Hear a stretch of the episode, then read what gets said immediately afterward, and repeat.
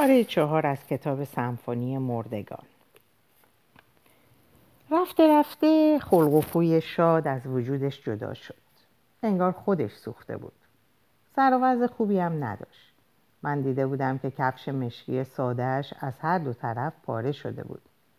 با همون پالتو بلند و شلوار ماهوتی سیاه. یه پاش رو روی الوار میذاشت و اره می‌کشید و اونقدر می‌کشید که چوب دود می‌کرد و جدا می‌شد. با دستمالی عرق پیشانیش رو پاک می‌کرد و می‌رفت سراغ یکی دیگه. می تا کارش تمام شد با هم راه میافتادیم طرف شورابی کفش سیاهش پاره شده بود و سخت راه میومد گفتم آیدین تو مگه حقوق نمی‌گیری؟ دست باچه شد. خیال کرد می‌خوام ازش قرض بگیرم. گفت دارم می‌خوای؟ خواست دست به جیب کنه و پولهاشو در بیاره. گفتم چرا یه کفش برای خودت نمی‌خری؟ نگاهی به کفشاش انداخت و گفت حالا که برف و بارون نیست. فکرشو کردم. بذار پاییز. از بالای تپه ها هم شورزار رو نگاه می‌کرد و هم شورابالی رو می... گفت شورابالی رو شورابی رو خیلی دوست دارم. آن طرف شورزار موج برداشته بود و گل نمک بر زمین ماسیده بود. در هر فصلی به نظر میومد که موجها تغییر کردن. گفت خیلی شبیه دریاست. گفتم آره ما روی تپه های نزدیک شورابی ایستاده بودیم. و نسیمی نرم میوزید. شورابی اون پایین راکت ایستاده بود و نیزارش رو از هر طرف می‌شد دید. یک سوی شورابی در حد فاصله تپه و آب نیهای بلندی با برگهای تیز رویده بود. آیدین با دقت و با برقی در چشما نگاه می‌کرد. گفت مثل ساختمان سازمان ملله. گفتم کجا؟ با دست اون روبرو نشون داد. گفتم چرا؟ گفت این نیزار منو یاد پرچم های سازمان ملل میندازه. زمانی پدر می‌گفت قدر این شورابی رو بدونید. سالها بعد اینجا هم میشه مثل شورزار یه باطلاق نمک تلخ بی مصرف ما هنوز سیبیلمون سبز نشده بود. سطل قرمز رو من بر می داشتم و سطل سبز رو آیدیم پدر پشت سرمون می اومد. به شورابی که رسیدیم پدر لباساشو در آورد و زد به آب در آب پیرتر به نظر می اومد. ما لخ شدیم و شیرجه زدیم آفتاب گرم میتابید و آب شور و تلخ بود روی آب گله به گله پوپک ها داشتن دور می شدن. پدر دستاشو از دو طرف باز کرده بود و فقط سر کموش بیرون بود گفت برید جلوتر لجن در بیارید لجن های کف شورابی رو روزها با پم میکشیدند و تانکر تانکر می بردن. پدر می گفت دوای عاجل روماتیسم همین لجن است. کمی به تنش دست کشید زد بیرون و روی حاشیه دور شورابی در سینهکش آفتاب دراز کشید پاهای پرمو و لاغرش رو روی هم انداخته بود و تکیه داده به آرنجا به همه جا چشم میدو. گفت تا سردم نشده یه خورده لجم بیارید. آیدین نفس گرفت. دهانشو باز کرد و فرو رفت. بابای کوچیکی جاشو پر کرد. بعد از کف آب کنده شد. سطلش تا نیمه لجم بود. گفت بگیر. و خیز برداشت. من سطل رو از دستش گرفتم و به سراغ پدر رفتم که سرش رو روی زمین گذاشته و منتظر بود. نگاه کردم. آیدین در عمق آب همچنان می‌رفت. پدر گفت باری کلا پسر بمون که هلاکم بمال که هلاکم. نرم بادی میوزید و نیزار در اون طرف شورابی به رقص در آمده بود. من مشت مشت لجنا رو به تن پدر میمالیدم. از پاها شروع کردم. پدر می‌گفت یه واکس حسابی بزن. سیاه سیاه شده بود. انگار که مجسمش رو از غیر ساخته باشن. و همونطور ماند تا لجنها به تنش خوش شد. ما فقط پاهامون رو میمالیدیم و میشستیم تا بماسه.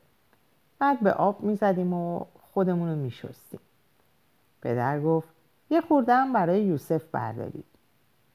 یوسف بعد از اون سقوط حالا به یک تکه گوشت بیمصرف تبدیل شده بود. که صبح تا شب شب تا صبح بیوقفه بخوره و پس بده. گوشه پایین گوشه اتاق پایین افتاده بود. بی حرکت بی حرکت. بی حرف. چشمای خیرش رو به من به در میدوخت و همیشه چیزی رو نشخار می‌کرد. اتاق بوی گند و مردار می‌داد و مادر مدام در حیات ملافش رو میشست. آیدا می‌گفت اگه یه اتاقک در حیات براش درست کنی همه راحت میشیم. و کسی توجه نمی‌کرد. پدر برای اینکه تشنش نشه به خیار گاز می‌زد. تابستون خوبی بود و آفتاب تند میتابید. لجنهای تن پدر خوش شده بود و مورچه های شطوری روی شکمش را افتاده بودند پدر پا شد و به آب زد و خودشو شست. گفت علامت اثر دوا همینه. تمامی بدنش سرخ شده بود. گفت حالا باید اتش کنم. و به خیار گاز زد. اورهان به یاد نمیاد نمیآورد نمی که سیگار دیگری از پیرمرد گرفته و با آتش سیگار اول گیرانده است. بوکای قلیز می‌زد و دردی طاقت فرسا در استخوانهای پا و دستش فریاد می‌کرد و گفت حالا چه کار کنم؟ به دور بر نگاه کرد. در آن تاریکی چیزی به طور یک نواخت صدا می‌کرد. مثل ساعت سه ستاره روی تاقچه مادر. گفت این صدا مال کجاست؟ پیرمرد گفت آب, چک، آب چکه است. و بالای سر مالها را نشان داد. برهان به سقف نگاه کرد و ساکت ماند. پیرمرد گفت قصه نخور پیداش می‌کنی. برهان ساکت بود. پیرمرد گفت فرار می‌کنه هان؟ برهان سرش رو زیر انداخته بود و نمی‌خواست به حرفاش گوش کنه. من گفتم پدر آیدین از دست کی فرار کرد؟ گفت تو هم فرار کن برو. همتون برین جهنم. گفتم نمی‌خوام فرار کنم. من با آیده و آیدین فرق دارم. امروز جمعه است. می‌خوام با برای بچه ها برم شورابی پدر گفت پس حسابای حجره رو کی برسه؟ مادر گفت بذار بره. مگه آیده است؟ یا مگه آیدینه که هر دوشون لالمونی, گرفت... لالمونی گرفتن؟ حریف این یکی میشی؟ پدر گفت همشون سر و ته کرباسن.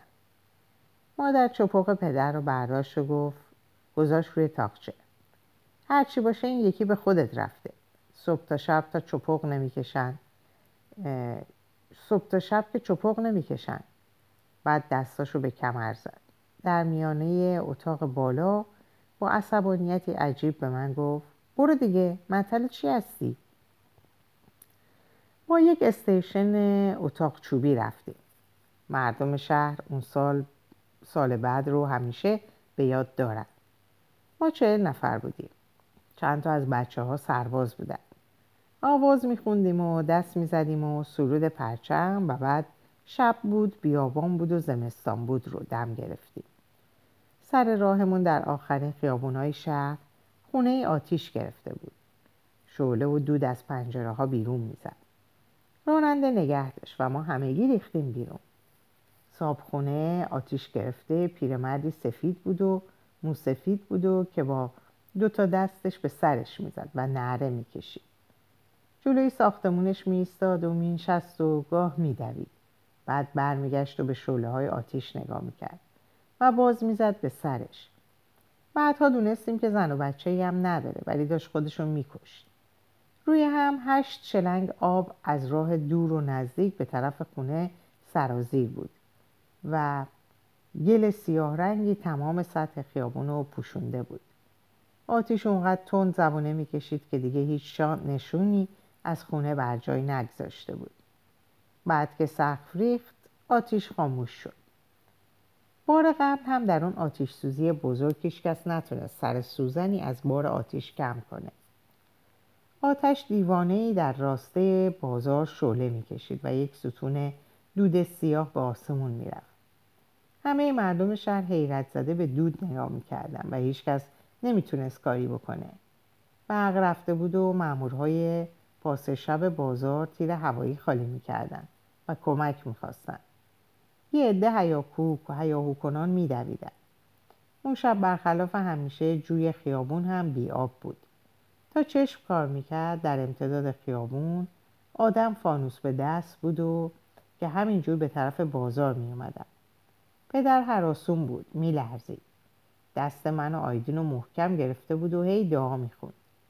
باد گرم آتیش رو به کاروانسرای آجیل فروشا نکشون و امتداد شعله در راستای بازار پیش می‌رفت آتیش بیپیر شده بود ما گوشه تازه میدون ایستاده بودیم و مثل دیگران فقط نگاه می‌کردیم شهرداری اون وقت هیچ وسیله‌ای برای خاموش کردن آتیش نداشت و باد گرم آتیش رو به اون سو پیش می برد. اون شب بازار تا صبح سوخت و آتیش سوزی تا شب بعد ادامه پیدا کرد. تمام راسته بازار که بیشترش قنادی و شیرنیپزی و یکی دو تا کارخونه قند بود سوخت. وقتی دیوارا فرو ریخت و یک عده رو به خاک سیاه نشون آتیش هم خود به خود تمام شد. اما دود سیاهی تا سه روز بر فراز شهر ایستاده بود و اونقدر سنگین بود که باد نمی‌تونست تکونش بده روز بعد بارونی بارید که شیرین بود و مردم لگن و کاسه گذاشتن که حروم نشه ما وقتی این موضوع رو فهمیدیم که بارون دست از بارش کشیده بود. موها و لباسهای ما چسبناک بود. دستامون رو به هر چیزی می‌زدیم میچسبید. پدر دستش رو لیسید و گفت شربت. تا مدت ها از فشارهای جای آب شربت میومد من می‌گفتم آب می‌خوام. از تشنگی له له می‌زدم و هرچی از اون آب شیرین میخوردم آتشم فرو نمیشست. پدرم گفت شربت بخور آب از کجا بیارم حالا؟ گفتم بالاخره از یه جایی تهیه کنید پدر گفت چی میگی؟ حالا دیگه حتی همه شیرین میشاشن. بعدها آب از شیرینی افتاد. آیدا خودشو آتیش زد. پدر مرد و کلک آیدینم کنده شد. من مونده بودم و مادر که در ملافه سفید میخوابید و خورخور می‌کرد. یک نوا خورخور می‌کرد. آسم داشت. نصف شبا خیال می‌کردم به چیزی سخت سوهان می‌کشن آیدین سرش رو به دیوار میذاشت. رگه های شقیقه و گردنش تند می‌زد و زیر چشماش میپرید. مادر گفت بگو مادر بگو کی, کی این بلا رو کی این بلا رو سرت آورد؟ آیدین گفت آتیش جنگ در سرمایه مسکو خاموش شد. راست می‌گفت همه آتیش ها با اون شعله و دود با اون تلفات و خسارت خود به خود فرو می نشست. اما همه اونها در خرابی فرو می رفت. همه مردم هنوز به یاد دارند ما چهل نفر بودیم. چند تا از بچه ها سرباز بودن. آتیش که خاموش شد سوار استیشن شدیم که بدنه و سندلیاش چوبی بود و در ناهمواری جاده خاکی چنون ما را تکان می‌داد که دل و رودمون می‌خواست بریزه بیرون. همون وقت که ماشین ما را افتاد ماشین های قرمز رنگ آتیش نشانی رو دیدیم که داشت زوزه کشان میومد اما خیلی دیر شده بود و از خونه فقط یک تل خاک باقی مونده بود. ما را افتادیم آوازخان و دستزنان. سرود پرچم رو تکرار کردیم. در حاشیه شورابی به رسم عادت به یه صف ایستادیم و وقتی من گفتم سه همگی با هم از صخره شیرجه زدیم. با لباس یه دور تا نیززارها رفتیم و برگشتیم. آب خنک بود و نرم بادی میوزید. بعد اون قایق رو دیدیم که از سمت شرق به طرف ما میومد هیچ کس در اون نبود جز مردی که با یک عرقگیر سفید چرک جلوی سکان ایستاده بود. هم حواسش به ما بود و هم پت پت موتور قایق. به ساحل که رسید گفت سوار نمیشید؟ ما یک باره گفتیم هورا و از هر طرف به بدنه چوبی قایق آویختیم. بوی لاکلکل و رنگ می‌داد. با هر تکونی قرچ قرچ می‌کرد. انگار که می‌خواست ستوناش از هم جدا شه. ما شاد بودیم که شورابی قایقدار شده و قرار گذاشتیم هر هفته شورابی. هورا اما هیچ کس تا اون وقت قایق رو ندیده بود و هیچ کس صاحب اون رو نمیشناخت. و کسی نمی‌دونست که کی و از کجا اومده؟ مرد مسنی بود که هم میخندید و هم دلهوره داشت. مثل آدمایی که برای اولین بار پشت فرمون ماشین میشینن. گفت چهار تا بچه دارم. زندگی خرج داره. و میخندید. تا بناگوش میخندید.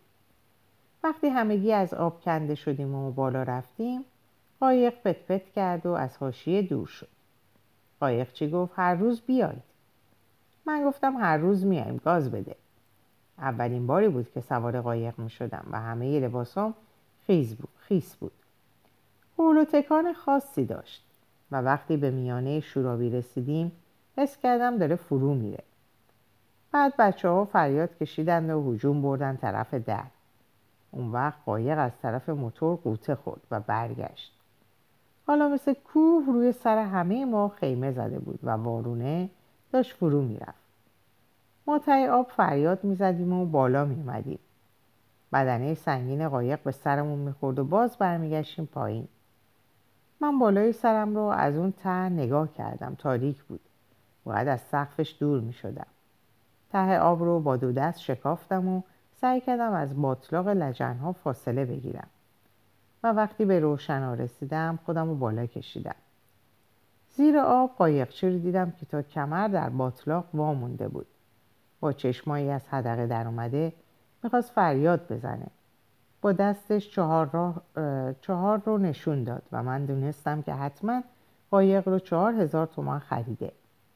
توی دلم گفتم فدای سرت. و تقلا کردم که بالا بیام. اما انگار یکی پاچه شهوارم رو محکم گرفته بود. زیر آب جستم. جمشید دیلاق بود. سرباز بود. آب می‌خورد و منو می‌کشید. تا شونه هاش در لجم بود. سردوشی های تلاییش برق می‌زدن. اون می‌کشید و من تقلا می‌کردم. یک باره به فکرم رسید که کمربندم و باز کنم. باز کردم و رها شدم. اون وقت من 20 سالم بود. با یک تونکه بنفش به خونه برگشتم. روز خیلی بدی بود و مزه آب شور و تلخ رو تا مدتها در گلو حس می کردم. حالا هنوز مردم یادشون هست که ما چهل نفر بودیم. مادر جمشید دیلاق گفت تو که زنده موندی اما خیر نمی‌بینی. راننده استیشن می‌گفت این اورهان نظر کرده است. قدرش رو بدونی. مادر گفت بیا برات سر تا سری بگیرم یه پارچه آب ندیده آورد از نوک پنجه پاهام گرفت و از سرم برگردون تا پشت پاها اون وقت پارچه رو برید و به فقیر داد. روزگار بعدی بود. همه کوچه های شهر ازاداری و ختم بود. قواس های آستارا تا سه روز روی لجنهای ته شوراوی رو زیر رو می‌کردن.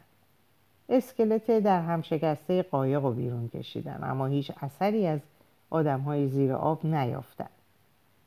پیرمرد گفت تب داری؟ دستشو به پیشانی اورهان گذاشت. گرمی اما تب نداری. مواظب خودت باش. دود سیگار آتیش زد و یکی رو به دست اورهان داد. اگه تا صبح یخ نزنیم هیچ وقت نمیمیری. اورهان گفت آره. تو چرا این وقت روز را افتادی که به شب بیفتی؟ همدیگر رو ندیدن. فقط دو گل آتش سیگار در هوا چرخ می‌زد و گاه گر می‌گرفت. اورهان گفت وقتی این سوژی توی خونه نیست آدم از تنهایی دق می‌کنه. پیرمرد گفت من اسم تو رو قبلا شنیده بودم برادر کش. اورهان ساکت موند. پیرمرد تازه چونش داشت گرم می‌شد. گفت تو برادرتو کشتی؟ اورهان گفت مردم یه چیزایی میگن. و دیگه نخواست به حرفاش گوش کنه. سیگارشو نصفه زیر پا له کرد و سرشو لای پاهاش گذاشت. بعدها که فکرشو می‌کردم یادم میومد که اون سرباز لاغر و دراز جمشید بود که ما بهش می‌گفتیم دیلاق پاچه های شلوارم رو چنگ زده بود و می‌خواست منو با خودش ببره. رفیق خودم بود اما نمی‌دونم چرا می‌خواست این کارو با من بکنه. یه روز عصر جمعه که حجره تعطیل بود رفتیم باغ اخوان باغ بیدر و پیکری بود که چند سال بعد دولت افتاد به جونش. درختای نو کاشت کاچا و چنارهای قدیمی رو برید و زمین رو چمنکاری کرد. چند سرسره و تاپ و کلنگ برای بچه ها کار گذاشت. برق کشی کرد و اون وقت اسمشو گذاشت پارک ملی. باغ اخوان هنوز باغ اخوان بود. با دیوارهای ریخته و آجورهای سرقت شده. با کوهی از زباله و اون همه پشه و مگس. و ما هنوز چهارده سالمون نشده بود.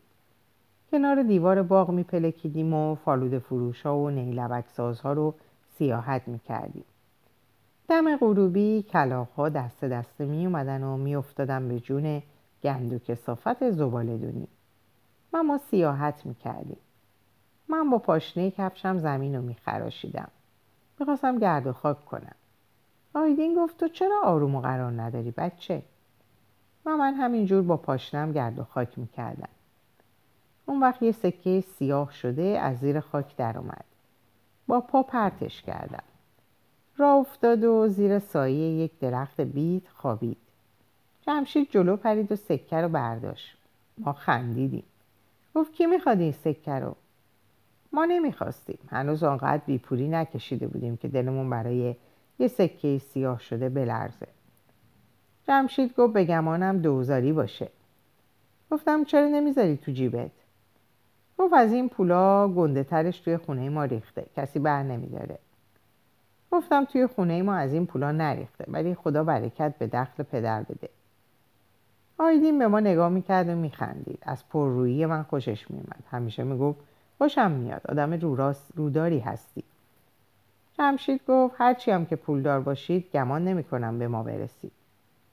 سکه رو پرداد روی هوا و من گرفتمش که توی دست و, پا...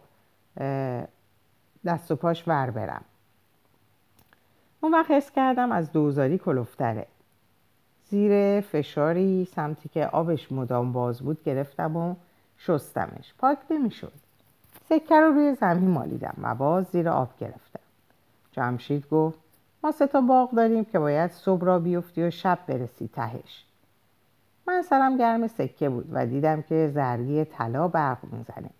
پهلوی بود. اونو بین دو انگشتم گرفتم که جمشید و آیدین نبینن. آیدین گفت طلاست. جمشید گفت مال من بود. قد بسیار درازی داشت. لاغرم بود. با بینی خمیده و دهانی که به نظر میومد می‌خواد بگه تو ما بهش می‌گفتیم جمشید دیلاق مثل زرافه به جلو خیز برداشت و گفت اول من برداشته بودمش. گفتم می‌خواستی بر نداری. گفت مال من بود. گفتم مال تو توی تومونته گفت من پیداش کردم. گفتم می‌خواستی پیداش نکنی. دست به یقه شدیم. و من به هر جاش که می‌زدم استخون بود. آیدین گفت سر پول که دعوا نمی‌کنن. نصف کنی. گفتم برای چی؟ تخمم رو هم بهش نمیدم و به خونه برگشتیم. شب که شد جمشید رو دیدم که داشت نزدیک کارخونه پنکسازی لرد دنبال خونه ما میگشت. گفتم دنبال چی میگردی دیلاق گفت می‌خواستم بگم که سکه رو بدی به من. گفتم برای چی؟ گفت برای اینکه ما آدم های فقیری هستیم. بابام چند سال پیش مرده. ننم کارگر کارخونه شکلات سازیه گفتم خب باغتون رو بفروشید بخورید. گفت آخه ما که باغ نداریم. دستم به صورتش نمی‌رسید. زدم توی شکمش. دولا که شد خوابوندم بیخ گوشش. برق از چشاش پرید و زد زیر گریه. گفت چرا می‌زنی؟ گفتم طول سگ چرا دروغ می‌گفتی؟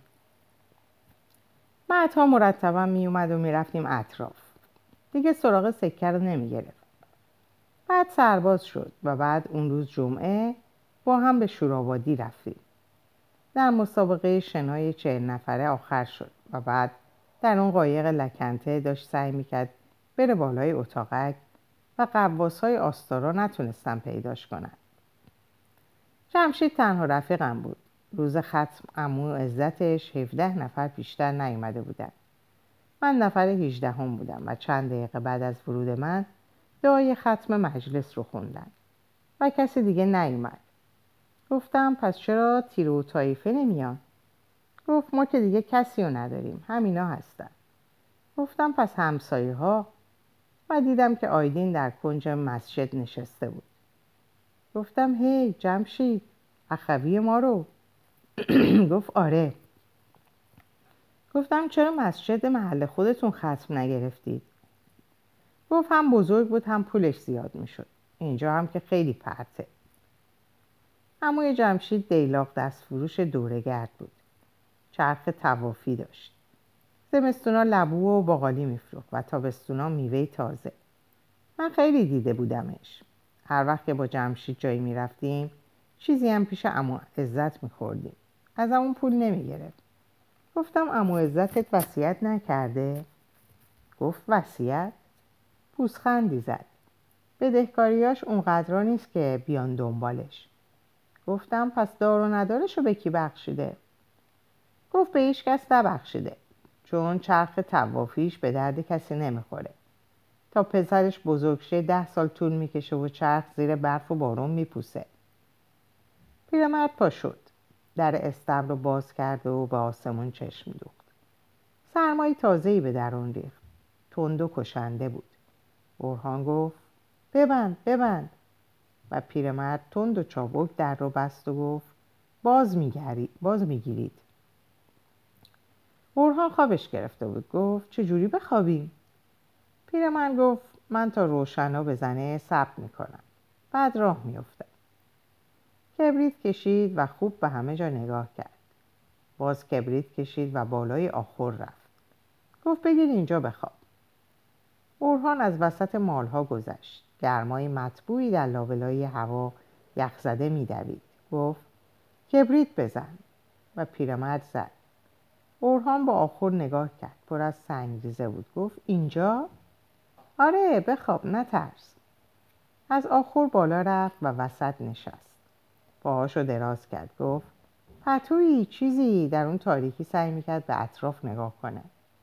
پیرمرد با صدای خشکی خندید. اورهان پاهاشو جمع کرده بود و گفت چی بکشم رو پیرمرد گفت اگه بدت نمیاد دو تا پالون هست. اورهان دستاشو لای یقش برد و لرزید. گفتم از راه نسیه برها میری؟